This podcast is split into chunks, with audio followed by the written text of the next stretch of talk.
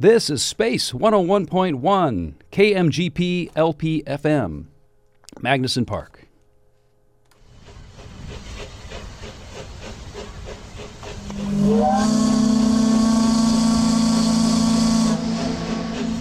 That sound can mean only one thing. That's right. Time for another voyage exploring the past, present, and future of the old Oregon country. Come aboard and get set to ply the waters of the Pacific Northwest, metaphorical and otherwise, on another thrilling episode of Cascade of History. And now, stumbling out of the cluttered purser's office of the SS Columbia, here's your host, Feliks Banel. Good evening and welcome to another episode of Cascade of History. I am Feliks Banel. We're coming to you live from the historic Sandpoint Naval Air Station, site now of Magnuson Park here on the historic shores of Lake Washington in North Seattle. We're on FM 101.1 FM uh, throughout much of North Seattle and even over to my hometown, my original hometown of Kirkland, Washington. We're streaming live everywhere at space101fm.org. That's a great website, too. If you get a chance to go to space101fm.org, there's all kinds of other information there about the other programs on this terrific community station. It's all volunteer, it's supported by contributions. It's people playing music like that History's Music Show that we just heard. People who really care about what they do and bring their level of passion and, and interest to stuff that you don't normally hear on maybe commercial radio or you can't find just on any other uh, any other audio platform. So it's we're, we're uniquely part of the Northwest, and I'm glad to be here. I think this is the tenth episode of Cascade of History. We've been doing this since early September. We talk to people from all over the Northwest: Washington, Idaho, Oregon, British Columbia.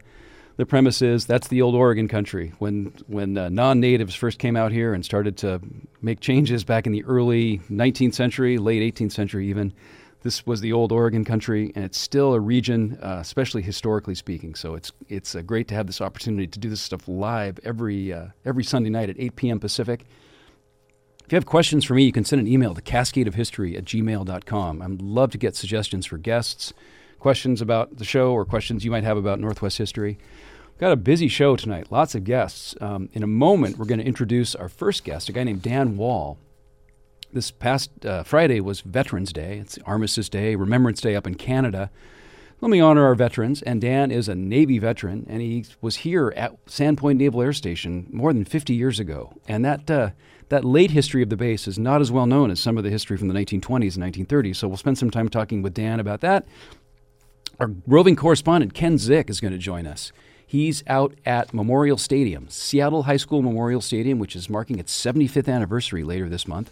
It's been uh, it's an endangered property. It's been threatened. It's been sort of poorly maintained for a long time, and it was originally built and dedicated in honor of Seattle School District alums who died in World War II. Um, so Ken will be out there for an update on what's going on at the Seattle High School Memorial Stadium. And then we'll talk to Allyson Brooks, who's the uh, historic preservation officer for the state of Washington.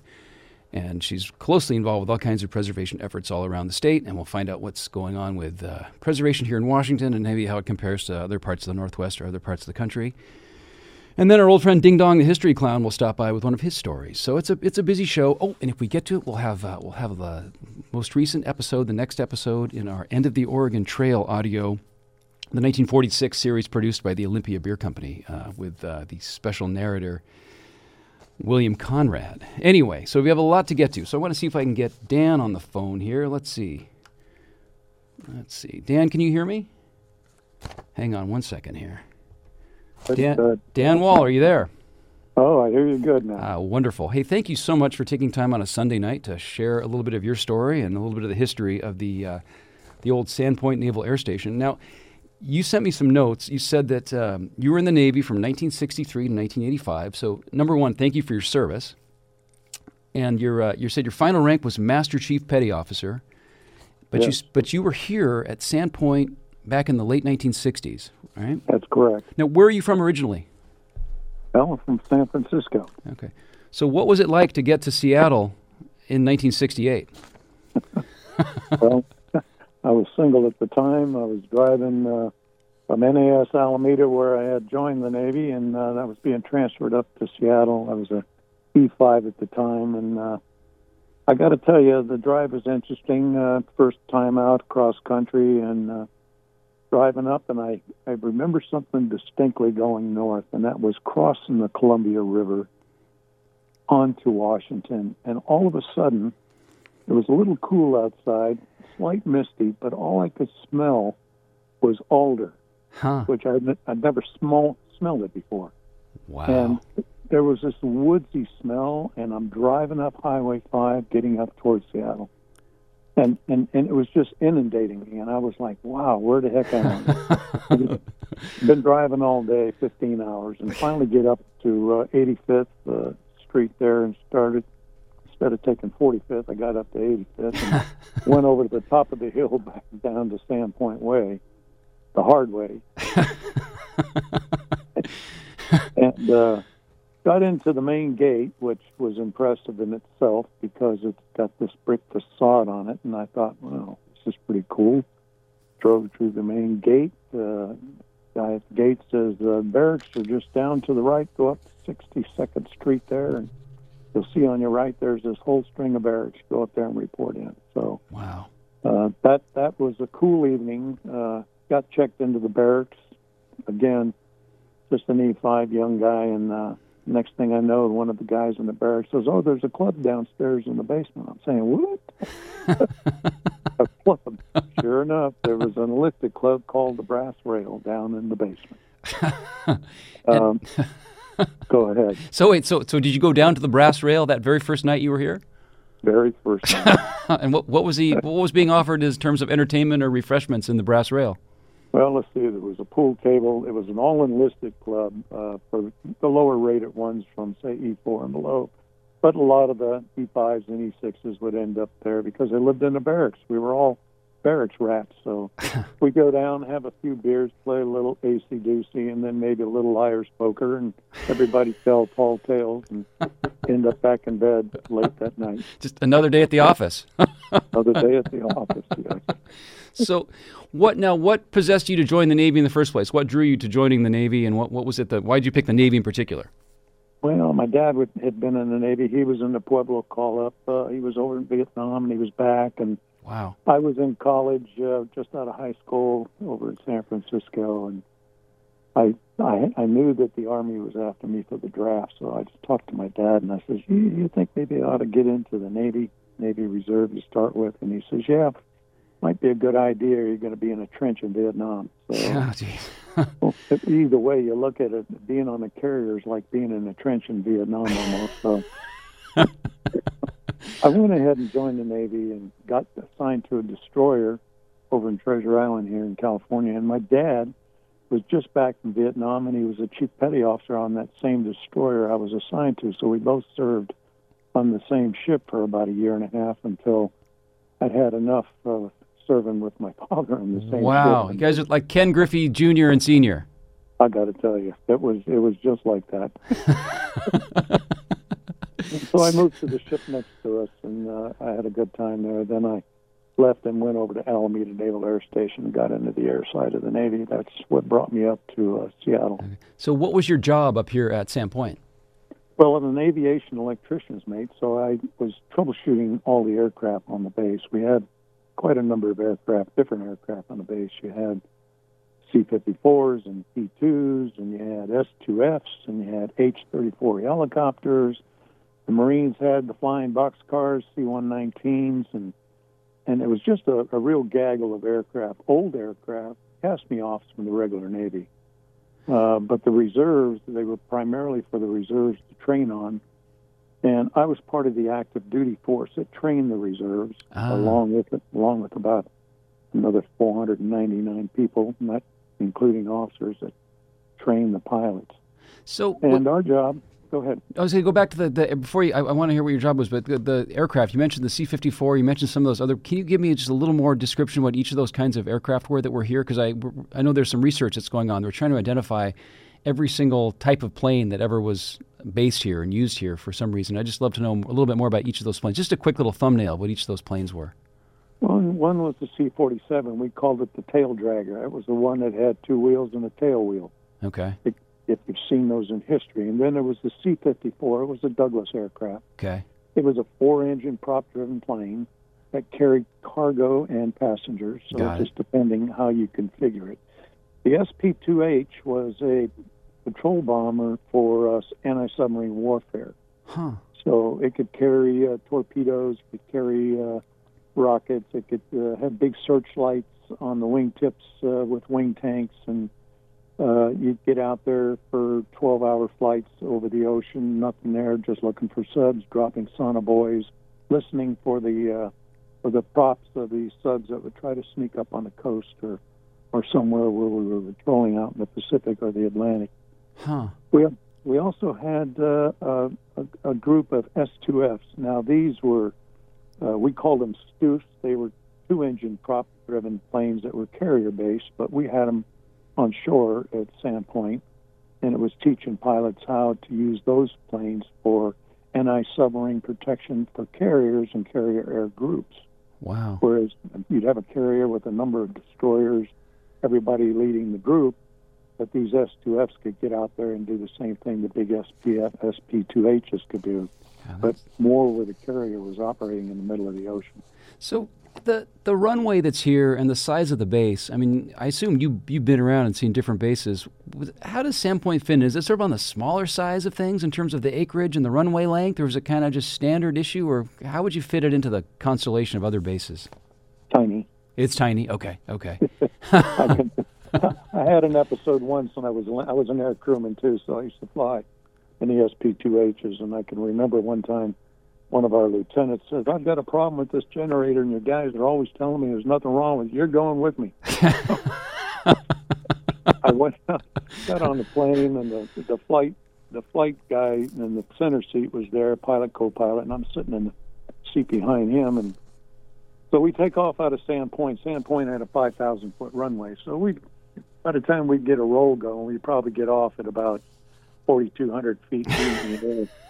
and just crossing the rocks at the end of the runway on top of the lake as you're heading out towards Kent, uh, up in the uh, up in the north part of the lake. And we get out and fly around. And then he said, "Okay, it always drops off when we land." So here we are. We're making our approach, and finally the pilot, a friend of mine, he calls back and says, "Wall, I want you up here right with me right now."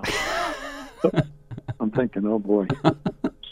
So I get up there behind him, and we're coming in for approach. And if you've ever come into Sand Point, you're over water, and all you see is this little strip, 5,000 feet long. it's raining. We're we're already in the rain. The wipers are going on the plane. We're coming in low, just across the threshold where the water and the and the land meets, and you can feel the plane rise ever so slightly. And as we're going down the runway, it's still flying and it's still flying, and it's still flying about about 2,700 feet, almost 3,000 feet. He touches down. He puts on the binders. We're rolling towards the end where we can see the rocks and the lake, and he ground loops the plane. He stomps on one brake and ground loops it. Complete turn, stopped right at the end of the runway just before the rocks. Yeah. So when I say the the, the, the place was tiny, yes, it was tiny. So the ground that's like he does like a 180 by pulling on one of the brakes, so it spins around and points the other way and stops. Absolutely. Wow, that's And great. for a big plane like that, I think we were pretty lucky. But it was uh, it was a funny story at the club that night. I bet. Down at the brass rail. uh, no, at the AC Deuce Club this time. We had a couple of clubs on the base. We had the Brass Rail, then we had the AC Deuces for E5s and E6, and or you or it was across the street at the In Crowd, the uh, tavern right across from the main gate. Main gate. Now tell me about that because I don't think the building. I think the building is no longer there where the in crowd was. But what, what was that place like? right across the street from the base. It must have been a real hot spot. It was a hot place, I got to tell you. for, for a single guys, it was just fun to leave the base and experiment out. It was just crazy. It was a, a great place, had great music. Uh, you couldn't take the drink from the bar.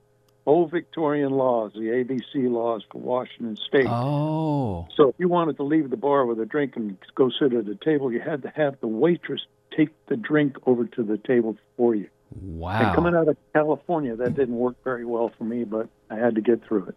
So now, did you? Was it like Top Gun? Did you guys sing like "You've Lost That Love and Feeling" and stuff? Was it like really as cinematic as some of those Navy uh, aviator movies look? Oh, you could say that. and we had a lot of civilians that would come down here, but mostly, I would say, on Fridays and Saturday nights, you'd see a lot of sailors in there because the reserves would come in on the weekend, and instead of driving into town, all I had to do was walk across the street to the in crowd, and they'd be partying there till close down. That's great. Now, the, um, you mentioned the driving up to the front gate, and the, this radio station where I'm broadcasting from tonight, we're in that gate structure, and, and we're up on the second floor. Well, I think it's the second floor, and I've been told my the station manager wanted me to ask you specifically what this space was used for. We've been told it was a sergeant at arms quarters or sergeant at arms office or something. Does that ring a bell at all for you? Yes, sergeant at arms. The uh, the base uh, the base security guys had an office up there in that section of the building fact, right inside the gate to the right was the office for you to check in, but there's a set of stairs that went up. Uh, I can't recall where the stairs were that got up to that area, but it was a master at arms. Uh, that was a hangout. Okay. Now, in in you know, the, I'm in my early 50s. I don't remember. I'm vaguely. I've lived in Kirkland across the lake. I vaguely remember seeing the base looking more active than it has been for the last 50 years or so. Um, in 1968, 1969 does it have sort of a, like a feel of like a bustling place? Is it quiet? Are there how often are planes coming and going? Kind of give me the sense of what the atmosphere of like. Did it really feel like it was a real full fledged Navy base, or did it feel kind of like like small and kind of out of the way? Uh, I think my feeling my feeling was uh, being up and working every single day and fixing aircraft that were going out and flying. Not as often during the week as on the weekends. Every weekend was hustle and bustle. Got it. Because okay. the reserves were coming in every single weekend of the month. They'd come in on Friday night, they'd take off in planes. Our C 54s would fly up to Idaho to pick up reserves and bring them to Sandpoint for the weekend, and then on Sunday nights, take them back to Idaho or Nevada or someplace uh, so that they could get these guys from out of the area into the reserves and get them some drilling time. So, huh. yeah, it was it was pretty busy. Uh, and of course, during the week, all we spent all week fixing those broke airplanes. They broke during the weekend. And so, what kinds of things would you fix? What would be the sort of stuff you'd be working on along, you know, when on a kind of aircraft that were here then? Uh, it could be jets. It could be uh, jet engines on the P2. The P2s were dual prop plus a jet on the outside of the props on the outside. Oh, wow. Um, okay. So we would have jet start engine problems or generator problems or pitot tube uh, instrument problems, uh, engine problems, uh, tires needing to be changed, or troubleshooting a hydraulic system that had failed. Hmm. Uh, lots of electrical system. Almost every system on these planes has a, an electrical component. So when the mechanics or the hydraulics guys couldn't figure something out, they'd call the electrician. We'd go out and troubleshoot it down and tell them what to change. So. And you said you lived in the barracks. What were the barracks like here? were pretty cool. We had uh, unusual for Navy barracks. When I left Alameda, I was living in barracks, and there were like uh, 30 bunks on each side each side of the barracks, all running down one long alleyway, and big lockers in between them, and that's where we all stayed. So you could hear a cacophony of snores at night from up and down the barracks. It's crazy. but when I got up to uh, Sandpoint, it was nice. They had uh, two bunk bedrooms. Uh, some had four bunks in them uh, with lockers, and it was pretty cool. It, it was up on the second floor. We had uh, attic storage places up there where we could keep our personal stuff. It was a, a key key storage area, and uh, each each one had an individual one of those. It was kind of cool. And what was the uh, food? What was the food like? The food in the chow hall. Uh, tried not to eat there too often. most people try not to do in Navy chow hall. But it's gotten better over the years. But back in those days, it was uh, instant eggs and that kind of stuff. Uh, you know, bologna slices uh, on bread. You know, it's pretty bad. But the clubs, the clubs did well. They had uh, tater tots and chicken fries and that kind of stuff. yeah, because of course a Navy fights on its stomach or repairs planes on its stomach, right? Um, so when the in crowd tavern, when when that felt like that was too small of a playpen, um, did you ever like go to downtown Seattle for like where the real action was, or did you get out and around the area much? Oh, we got we got out quite a bit around the area. It would be downtown Seattle, over in the U District. Uh, a lot of cool taverns over there. The uh, the big hotel down there. It was a big hotel down in town. I'm trying to remember the name of it. They had a The Olympic Hotel? it could was the Olympic, and in fact, they had a, a, a lady down there who was English that would sing body songs in the bar, and we would drink yards of ale in that bar. I can remember that quite well. and the body songs she sang, she had a piano player there, and she would just go off, and it, she had the crowd roaring by the end of the night. She was just, she had a re- pretty silly, dirty mouth, I think. Boy, I wonder who that was. Because there, there was a there was a cabaret performer down in the Pike Place Market who was there for decades. I'm blanking on what her name was, but she only went away like 25 years ago, like in the 90s, I think. I'm blanking on what her name was. It was great fun. We did that. We'd go down to Olympia. We'd be up uh, night skiing at Snoqualmie, or we'd be night skiing at uh, Stevens. Hmm. Uh, and then, of course, after the skiing, we'd be down at the pub right there at the in crowd on the way in. Back to the base. So, I mean, were you enough of a regular at the in crowd Were they're like, you'd walk in and they'd say, "Oh, here comes Dan. Hey, Dan." Was it was it like a, were you like a regular there? Uh, kind of. For the guys that knew me, you know, they they'd all be sitting. They'd see me walk in. Yeah, I could go in there and say I was a fair, fairly regular, but Oh. uh, it, we were moving around a lot in those days. Like you say, downtown. I was up in uh, Paine Field. I was uh, up in Kirkland, uh, over uh, just about all over the area. It was it was new to me. It was new country. It was like I was thrilled with the country, and I was thrilled with the energy, and I was thrilled with the base because it was just like just had all this energy. Yeah. Well, was there much like connection or interplay with the like the the residential neighborhood that's immediately, I guess, west of the base and north and south of the base? Uh, not that I recall. I uh, I knew there were people down on the south end uh, that probably complained of the droning of the engines on approach, uh, planes coming on approach, and uh, and also maybe the takeoff as it got closer to Kirkland uh, and uh, places along the uh, lake as we took off or landed. I, I think people probably complained to the city, but the Navy was the Navy. The DoD says it's an active base. This is what we're doing, and Yeah. And the I way think, it goes. yeah, I think the base predated most of those homes. I think, or the the airfield certainly predated most of the homes in the neighborhood. Now, one of the things Oh, you, you mentioned in the email was just about doing plane watch duty in a boat off the end of the runway. What was that all about? Well, you know, down in the early days, it was a seaplane ramp down there. Uh, because the seaplanes were the early planes that really were setting up the base for the future. And next to where the seaplane ramp was down there, the Navy built a boathouse and stationed about two or three 32 foot, uh, what they call crash boats. And uh, when we had duty, we would occasionally, the, the, and the boathouse is manned by regular active duty bosun mates. They're the ones that ran the boats. Uh, they were the ones that provided uh, crash duty. And what that meant was, whenever there was a flight taken off that would carry passengers, like on a C 47 or a C 54, or maybe a, a Marine boxcar C 119, where they had a load of passengers, the call would go out to the boathouse to launch the crash boat. And so whoever was on duty, besides the bosun mates who ran the boat, would jump aboard the boat, and their purpose was to go out on the end of the runway in the at the end that was where the plane was coming in to, when when it launched and rose into the air the boat would be right there just in case something happened and the plane crashed into the lake that boat would be there on the point to do what it could to provide immediate uh, uh, services Got it. Okay. picking up survivors or something like that. Now, uh, and that also include plane uh, planes taking off and planes landing. So if there was a plane coming in with uh, a bunch of reservists on it, well, the crash boat was out at the end of the lake there on the north side of the runway, uh, and it would stay there until everything was done, and then it'd go back to the boathouse. Uh, Hmm. and uh, that was a that was a great crew down there. I got to tell you, that was a bunch of roughshod uh, bosun mates down there, but they were a lot of fun. Sounds a little bit like D-Day almost.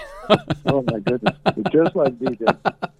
Now, um, we're just about out of time here, but I really I thank you for coming on the show. Um, this is we're talking to Dan Wall. He's a Navy veteran. He was here at Sandpoint more than 50 years ago.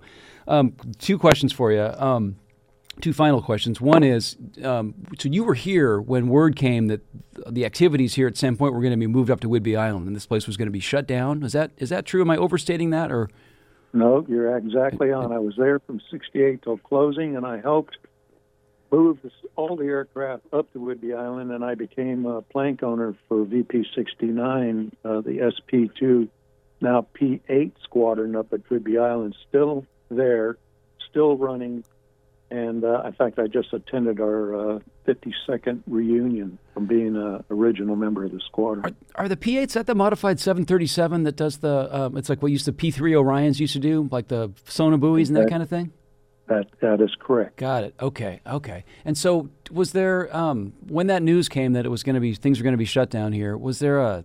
I mean, how did that feel? Was it was there this because it's. I feel very sentimental about it. I like the notion of an active Navy base. Sounds pretty cool. But I, at the time, was it just sort of just matter of just kind of business as usual kind of thing?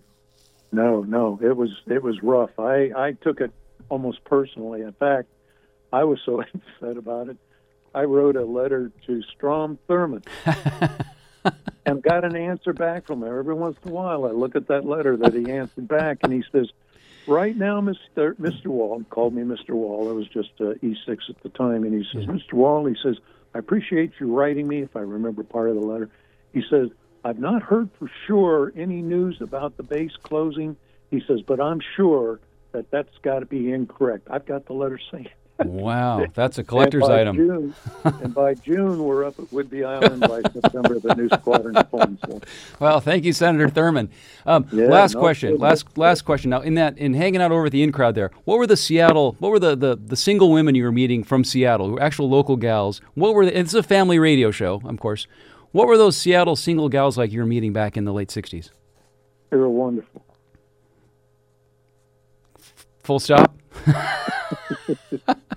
I have my spouse sitting here next to me. no, she. I met her there in Seattle. They warned me in Alameda before I went to Washington.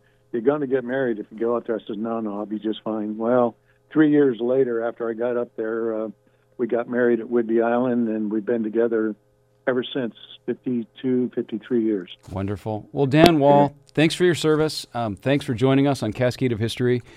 Um, there's a history project going on here. I hope, um, if it's okay, I wouldn't mind giving your name and contact info to um, some people who are doing some work on the history of, of the base here for kind of filling out the, some of the holes in the story about what the base was like for walking tours and that sort of thing. Is it okay if I do that? Sure, you could do that. Terrific. All right, Dan Wall, thank you very much for joining us here on Cascade of History and really appreciated talking to you. Have a good night, sir. You too. Feliks. Thanks so much. That's Dan Wall joining us on Cascade of History. Uh, we'll be right back after this. They called the settlement Newmarket, what is now Tumwater. And it began to grow and thrive and prosper, as did the whole area. And in the east, they began to hear stories of the lands of the great Northwest, exciting and full of promise. And many more with vision and courage began to move westward. By land on the route of the Overland Trail, and by sea, too, around Cape Horn.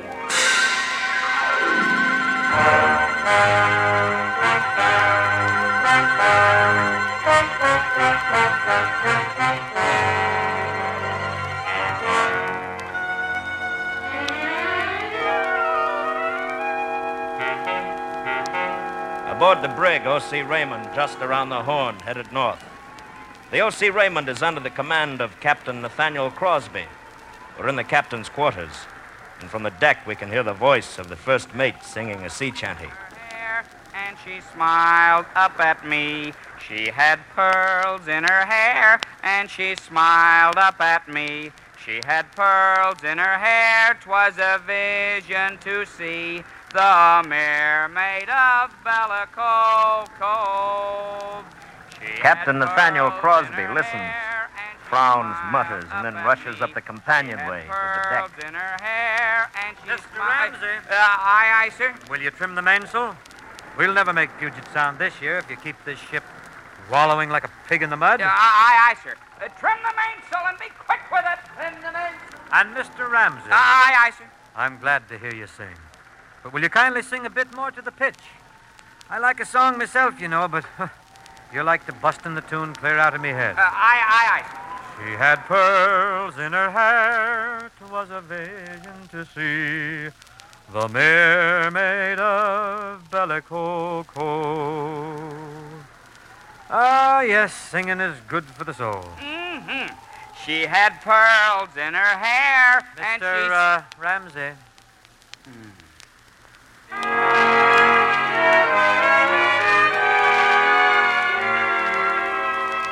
Little pine tree, you water it good. Little pine tree, you water it good. Little pine tree will grow so high, clear up in the heavens till he reaches the sky. From the 50s on, the big development of the Northwest began. Lumber, wood pipe, furniture, fishing, tanning. And the famous Crosby Flour Mill at Tumwater was one of the first big industries in this new industrial metropolis of the Pacific Northwest. And the light that shone in the eyes of those first few at Independence, Missouri, and the vision of the New England sailors when they spoke of the West became a reality. Wow, that was episode six of the end of the Oregon Trail. Did you did you happen to recognize the special guest that they were able to rope in? Actually, Bing Crosby, um, portraying his ancestor, Captain Crosby, who was here in the 19th century.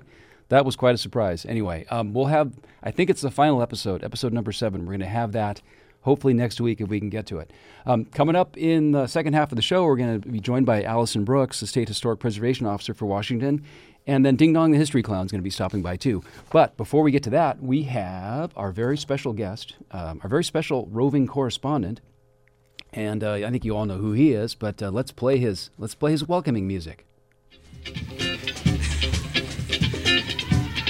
Building, is you ready? Because we're going to tear you down. Are you there, Ken Zick? Are you there, Ken Zick? I'm here. Can you hear me all right? Yes, let me turn down your annoying, irritating welcoming music. Let's see. That's, That's- great. Fantastic. I love it. so it's been a while. We haven't we haven't had you on the show recently because there hasn't been any bad news from any uh, local establishments. No uh, bowling alleys or roller rinks or skating rinks or movie theaters or anything drive-ins being torn down or, or threatened. But uh, when I spoke with you a couple days ago, we decided that it was a good time to go and visit Seattle High School Memorial Stadium, which is down at Seattle Center. It's marking its 75th birthday here in about two weeks. I doubt anybody's doing anything to formally mark its 75th anniversary, but I'm glad you can be there. What, first of all, for someone who might not know what we're talking about, can you paint a little picture of, of where you are and, and what the place looks like?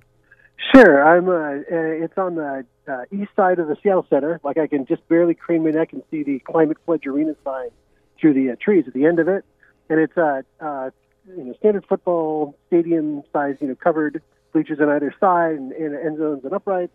Um, and it's got the it's got the uh, memorial wall on the on the entrance uh, parking lot side. Um, and it's got and actually tonight they've got flag football going on. So I'm watching uh, watching at least uh, two four teams playing right now. Some teams flag football. You probably hear. I don't know if you can hear the whistles in the background or not. But I, uh, I can actually. That I think we might be the only station carrying live flag football anywhere in the world at this point, and I love that we can do that on Space 101 FM thanks to your assistance like this. So, whoa, Yeah. something's going on. Is that is that the crowd or is that the?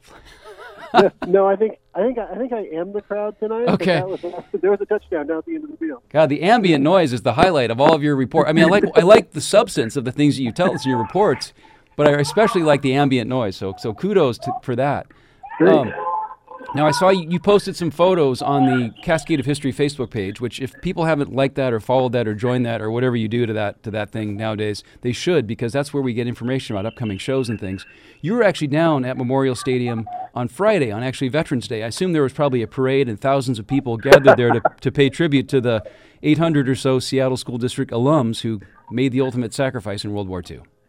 Um, well, a little a little less than that. There was actually a uh, uh, football game. O'Day was playing up Peninsula uh, that day, so there was a lot of O'Day supporters getting ready for the game to start. And um, the parking lot was full. There were a lot of people down there, but not a not a ton of interest in the in the memorial wall, as far as I could tell. Yeah. So, I mean, my whole soapbox about this, and in case you're just joining us, we're talking to Ken Zick. He's our live roving correspondent here on Cascade of History. We're the only live radio show about news and stories focused on Pacific Northwest history. Ken Zick's down at Seattle High School Memorial Stadium. My soapbox about that is the high school stadium is the memorial, right? Um, When they built that stadium in 1947, it was built expressly to honor the 800 or so students from Seattle Public Schools who had died in World War II. And then about five years later, they put in that w- memorial wall with all the names. And you joined me, I think it was maybe four or five years ago. We did a Facebook Live broadcast of reading all the names on the wall. It took us about 45 minutes to get through that list of names, and it was in, it was it was it was more moving than I thought it was going to be. Just the Yep. sheer volume of the names, and the, you know they're alphabetized, and the the mixture of names of different ethnicities and different you know nationalities, and maybe not nationalities. I'm sure they're all American citizens, but it was just a it was it was such a moving experience. And then if you read the newspaper articles from uh, November of 1947 they all talk about how you know this field and this building is being dedicated to 800 students who will never get to enjoy it. You know, and let's let's Yeah. well, the, but other their their fellow students will play games here and and compete and in their in honor of their memory. And so it irks me that the Seattle School District wants to tear that building down and replace it with some new stadium.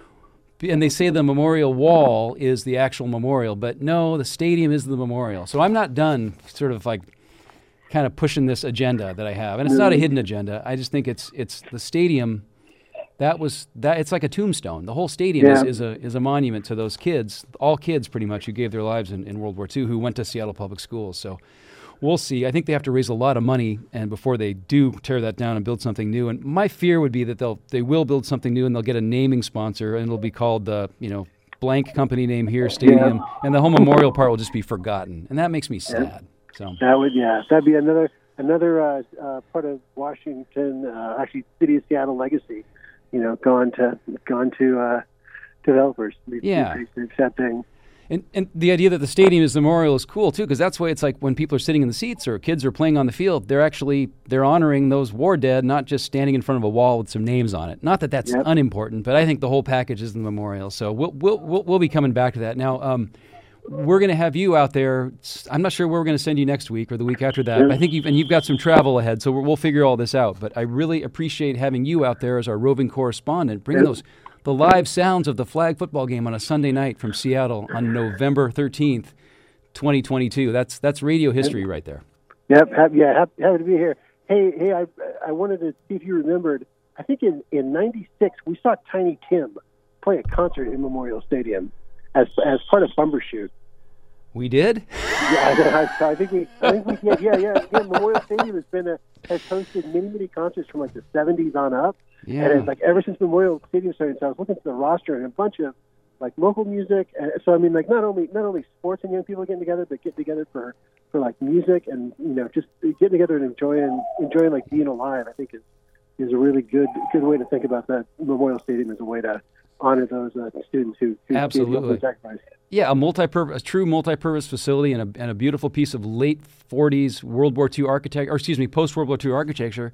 Also, the site in 1948, Thanksgiving Day, November 25th, of the very first TV broadcast in Seattle history of a, of a football game, West Seattle versus Wenatchee, right there on that very field, built in honor of those those war dead from Seattle Public Schools. So, anyway, Ken Zick, thank you so much for joining us tonight, and we'll. Um, have a safe drive home. We'll look forward to getting together sometime in the next week or two for another visit to some historic place endangered or threatened around the Pacific Northwest. My pleasure. We'll see you next time. Thanks, Ken. Bye bye. That's Ken Zick. He's our roving correspondent here on Cascade of History. I'm Feliks Banel. Um, Allyson Brooks will be joining us in a moment, and then we'll be getting a, a quick visit from uh, Ding Dong the History Clown. So before we do that, though, let's hear this. To learn more about Space 101.1, visit our website at space101fm.org. Once you're there, you can listen to the live stream and share it with your friends far and wide. See a program calendar. Check out the real time playlist or even donate to our nonprofit all volunteer radio station, Space 101.1 FM from historic Magnuson Park and streaming live at space101fm.org.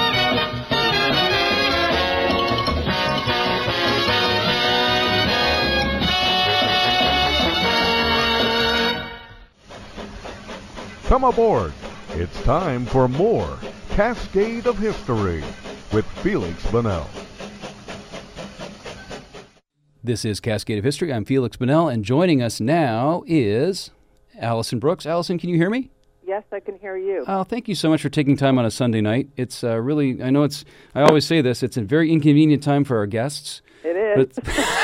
No, you're not supposed is. to. You're not supposed to say that. You're no, um, no, but it's it's a great time to be uh, for our audience to listen to people who are doing interesting stuff and working to preserve and share Northwest history. It's really it's it's a perfect. I couldn't think of a better time of week. I'd love to be sitting at home listening to this show right now. anyway, um, so you're the you're the state historic preservation officer, correct? Yes, I am. And how long have you been in that position? In January, uh, I'll be starting my 23rd year. And what first drew you to working in historic preservation? Well, actually, I'm a professional archaeologist by training. So it's sort of a long winded story. That's why we're here. um, people ask me why I became an archaeologist, so I will tell you the story is my mother's British, and we were in England, in Devon, when I was seven years old, and we passed an archaeological dig, and I went up to talk to, or probably were 20 year olds, but of course, when you're seven, everybody looks like they're, you know, senior citizens. And I said, What are you looking for? And they said, We're looking for King Arthur's round table. Wow. And then they gave me a couple of pieces of pottery and a tooth. and that was it. And then I went on. Um, I thought for a while maybe I wanted to be a biblical archaeologist, but in the 70s and 80s, the Middle East wasn't, you know, it was a little hard for women. And then, um, then I did a master's degree on the Saratoga battlefield in Troy, New York, at well in upstate New York Wow. and then ended up working on uh, gold rush sites. And what happened was I got hired by the uh, Black Hills National Forest in South Dakota to work on gold mining sites, and then got hired by uh, the state of South Dakota to be their uh, what's called the review archaeologist, their state historic preservation office archaeologist. Uh, then got hired by Minnesota DOT to do archaeological work for them, and then ended up over here as the state historic preservation officer. Now, for someone who doesn't know what a state historic preservation officer is or does, what's what's the short version of, of what that job entails? So um, it's a really interesting position because it's the only one of its kind that's mandated in federal law. So the National Historic Preservation Act of 1966 actually mandated that every governor had to appoint what's called state historic preservation officer. And that state historic preservation officer is responsible for looking at all federal undertakings in the state to determine their impacts on cultural resources. And cultural resources are historic buildings, historic structures, archaeological sites, or cultural sites. And then the SHPO is also, as we're known as, is supposed to help determine what places in the state should be listed on the National Register of Historic Places. Um, we also have a tax credit program, so a, it's called a Historic Preservation Tax Credit Program that was actually used on the rehabilitation on Key Arena to Oh. become Climate Pledge Arena. The project couldn't have happened without the federal ta- um, historic preservation income tax credits. So we run that program, Hmm. and then we give out grants to local historic preservation commissions. The majority of our workload is really those federal reviews. They Yeah. take up a lot of time, and then on the state level, my job is responsible for archaeological permitting.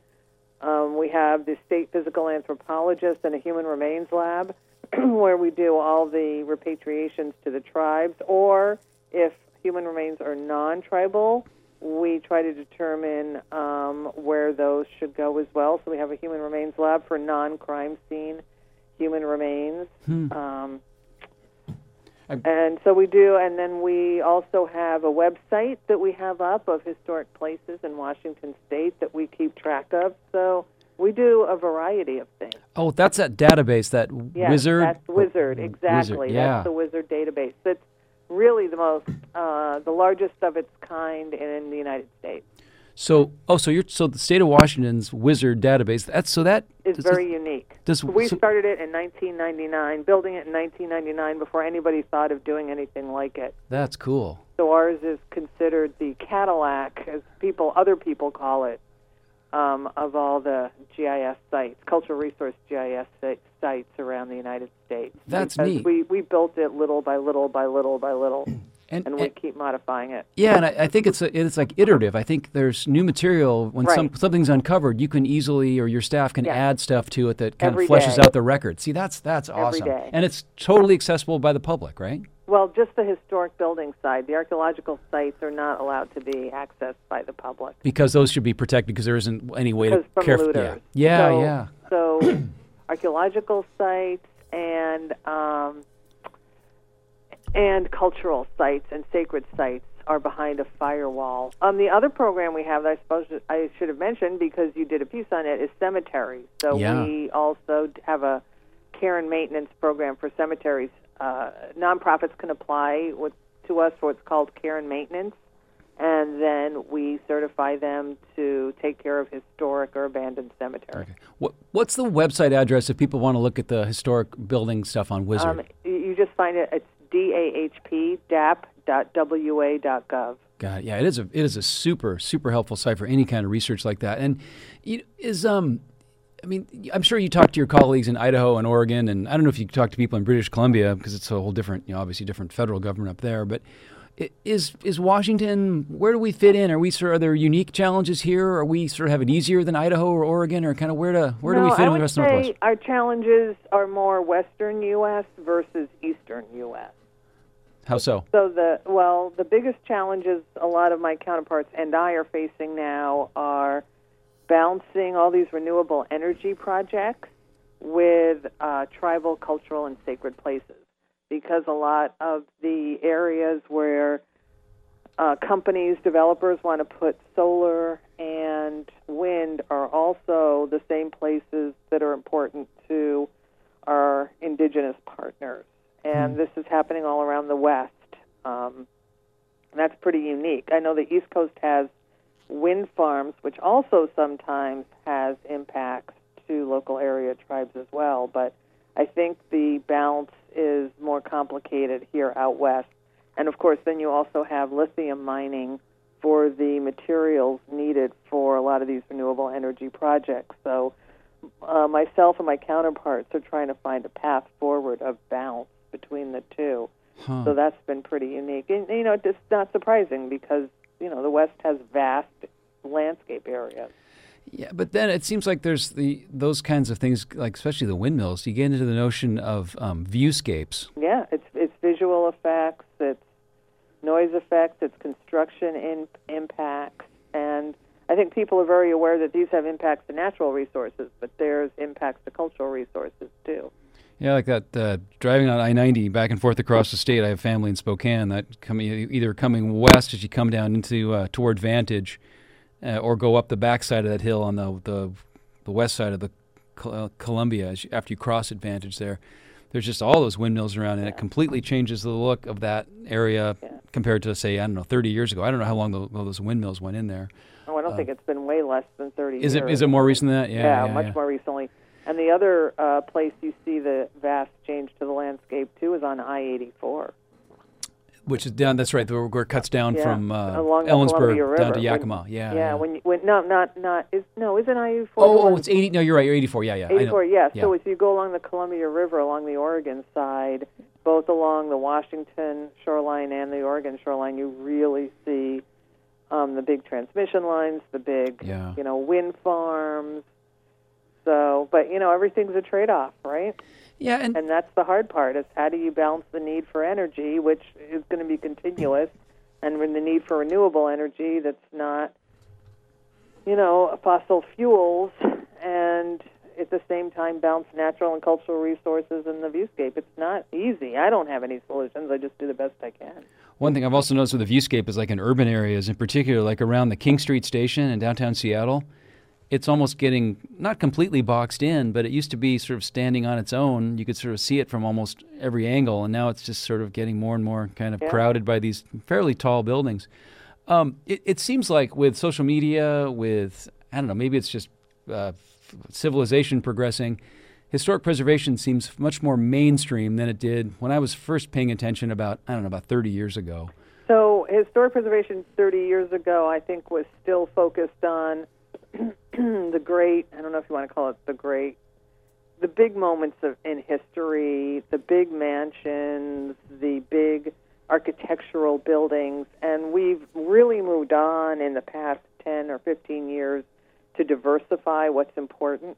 So our agency, the Department of Archaeology and Historic Preservation, uh, I guess almost about 15 years 12 to 15 years ago now, were, was given funding to do two Latino studies, uh, two studies of Latino heritage, and we did one in the Yakima Valley, and then we did one in Seattle, and then we have open studies going. And these were grants given to us by the National Park Service, by the way. Mm-hmm. Then we're doing studies of Filipino American history. That's open and being conducted.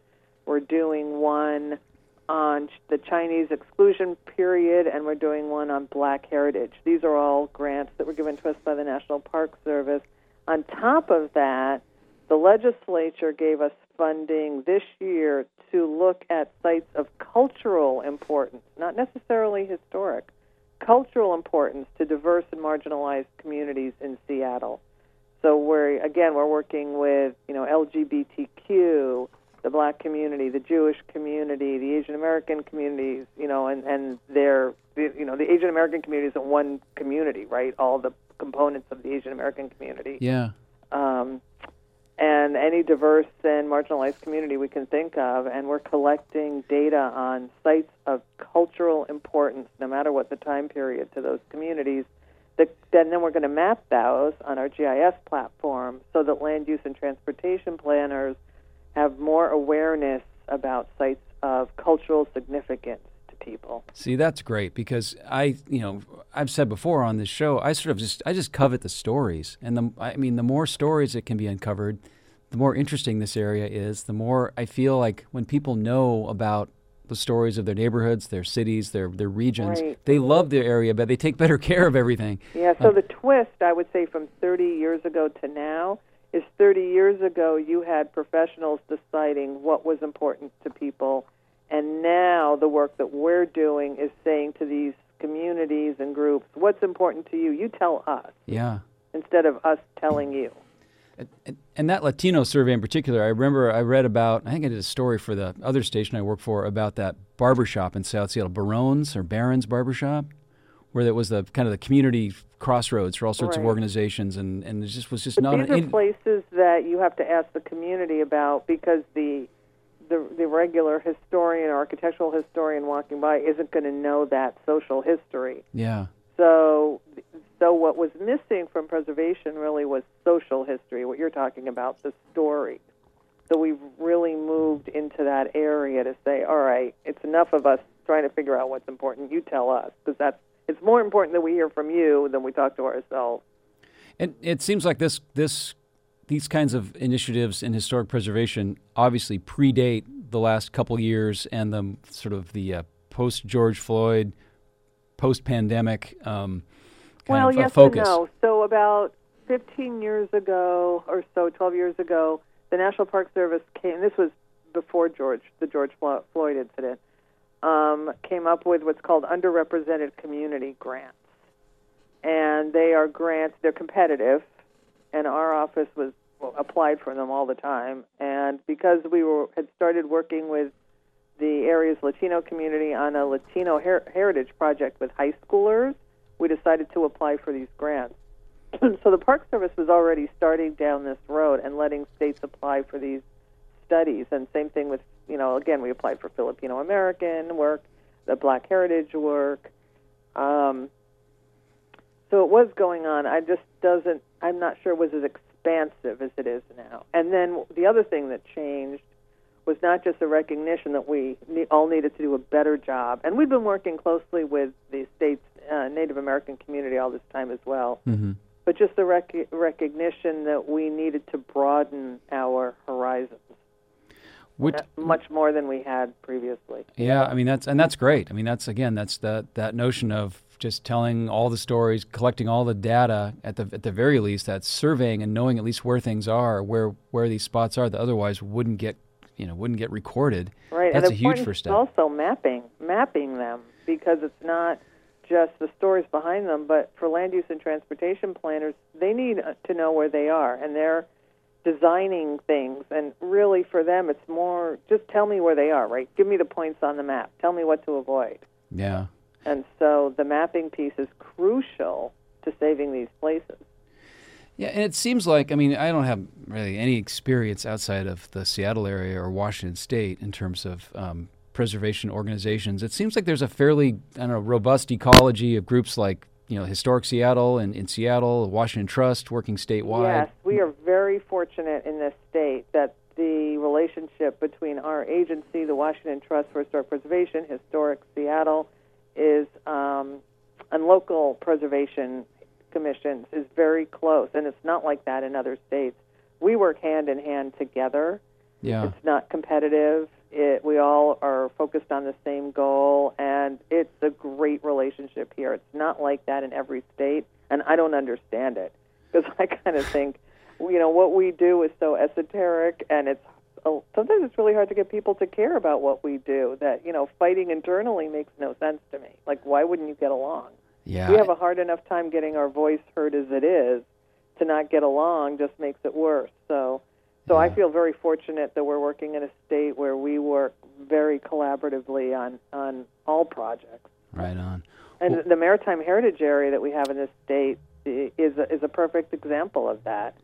Um, maritime, the Maritime Washington National Heritage Area that we have was started by our agency. Uh, we had to do a strategic plan, um, a s um, not a strategic plan. We had to do a feasibility study. Sorry, it is Sunday night. We had to do the feasibility study for the National Park Service. So our agency took the lead on the fe- feasibility study, and I had to go talk to all the port commissions and local museums and also and county commissioners about getting support for becoming a national heritage area. And it took us 10 years because it has to be an act of Congress, and That's we right. just got that designation a few years ago with the Great America's Outdoors Act, and then the and then we basically lobbed it over the net to the Washington Trust for Historic Preservation. They are now the managing organization of the heritage area. I'm gonna So, yeah. so I'm we started it, and now they have it. So See, again, great. it was Yeah. It wasn't a competition; it was designed that way. Yeah. I'm going to reach out to them, and that's going to be the topic of an upcoming show for sure. That Maritime Heritage Area, as well as the um, Mountains of Sound Greenway Heritage Area and stuff. So, Allyson Brooks, thank you for joining us on a Sunday evening. Uh, I really appreciate it. It's always nice to talk to you. Um, if you have other story ideas, feel free to reach out, and we'll definitely have you and other members of your staff back on the future here on Cascade oh of wait, History. I do 'cause- have one addition for you Uh-oh. for 30 seconds. Uh oh, that's right, because you did your story on the pet cemetery. So one thing I didn't tell you was the legislature realizing that the laws are all over the place, which you brought up. Uh, we're actually doing a study at this moment on looking at the current cemetery laws and where they need to be revised. You're welcome. So, well, no, that came in before your story. In fairness, no, that wasn't your story that did I'm that. just but, But kidding, I'll just say just that um, that you know you asked for follow up, so that's something All you right. want to see where that one goes Right because on. I did hear your story All right. earlier. So. Allyson Brooks, thank you so much. Okay. Have a good evening. Nice. Thanks for joining right, us on Cascade too. of History. Good night. Okay. All right. Well, we've run out of time to have uh, Ding Dong the History Clown on, so we'll have to invite him back for a later show. I'm Feliks Banel. This Cascade of History. We're live from Space 101.1 FM here in Seattle and streaming live at space101fm.org. We're here every Sunday night at 8 p.m. Pacific time. We'll see you next week.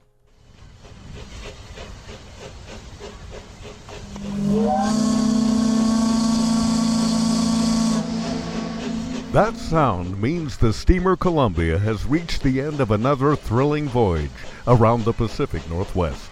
Be careful as you go ashore. Watch it, watch it. That's a slippery spot there. Oh, I'll bet that hurt. When that whistle blows once again, be sure to meet us at the landing and be ready to climb aboard a little more carefully next time for Cascade of History. Cascade of History is produced in Seattle by Feliks Banel.